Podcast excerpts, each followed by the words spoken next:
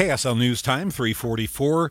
The three things you need to know this hour first. Republican presidential candidate Nikki Haley stopped to talk with the KSL editorial board today. She says she's going to keep fighting to give people another option over President Biden and former President Trump. I'm KSL News Radio's Adam Small. Second, it's out of the park for a bill that proposed funding for a possible Major League Baseball stadium in Salt Lake City.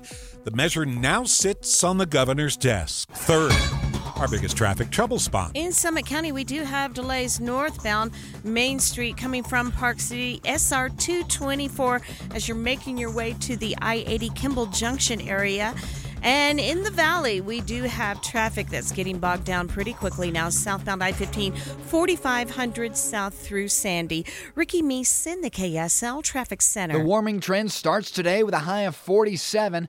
I'm Matt Johnson. 48 degrees at the KSL Common Spirit Health Studios now. Our top national stories. ABC News, I'm Michelle Franzen. The U.S. Supreme Court will take up the immunity case involving former President Trump and whether or not he can be prosecuted in the special counsel's election interference case. ABC's Devin Dwyer with more. They've been waiting uh, to decide this issue for some time now. President Trump, of course, appealed urgently to the justices uh, just a couple weeks ago, asking them to delay his trial trial for uh, his efforts to overturn the results of the 2020 election brought by special counsel Jack Smith. Um, he was appealing a ruling rejecting his claims of sweeping presidential immunity. Oral arguments set for April 22nd. House and Senate leaders say they have reached a bipartisan deal to avert a partial government shutdown. That deadline this Friday. The House will take up a temporary funding bill tomorrow. The Senate will then vote. Mitch McConnell announcing he's stepping down as Senate Republican leader in November. McConnell says it's time for a new generation of leadership. He'll finish out his term in the Senate. This is ABC News. And now the KSL in depth. Republican presidential candidate Nikki Haley is in Utah today.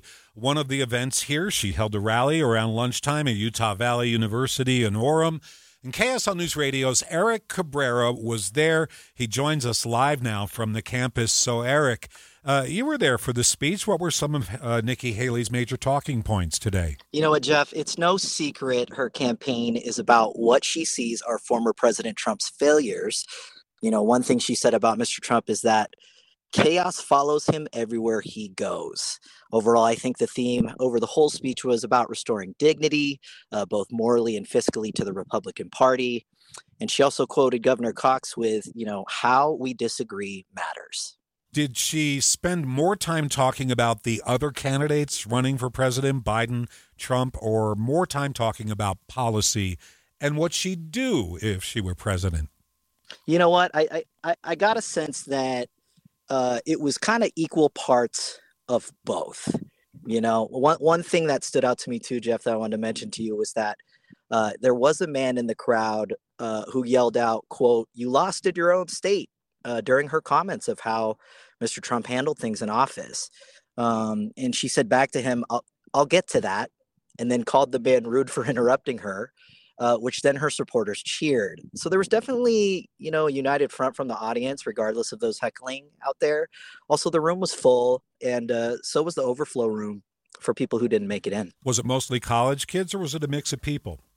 Uh, I would say it was a mix of people. You know, I, I got to speak with some after, um, you know, after the rally, and it was definitely a mix of both. Okay, so if you spoke with people afterwards, what was their impression after she left the room? What did everybody in the room have to say? You know, it's it, it's interesting because there was, from what I felt from those I spoke with, Jeff, uh, equal parts supportive and inspired by her approach to leadership, but also sadness, for example, from one supporter, Steve Duncan from Provo, who said he felt like she wasn't getting enough attention in the Republican Party and almost like he knew she wasn't going to go to the distance. Well, it, it certainly is uh, easy to say that she's not going to go the distance in this race, given the turnout uh, in many of these primaries thus far and the Utah vote is upcoming. Thanks a lot. Eric Cabrera, KSL News Radio reporter out at UVU in Orem for Nikki Haley's speech. She's still in town, I believe, here in Salt Lake City into this evening.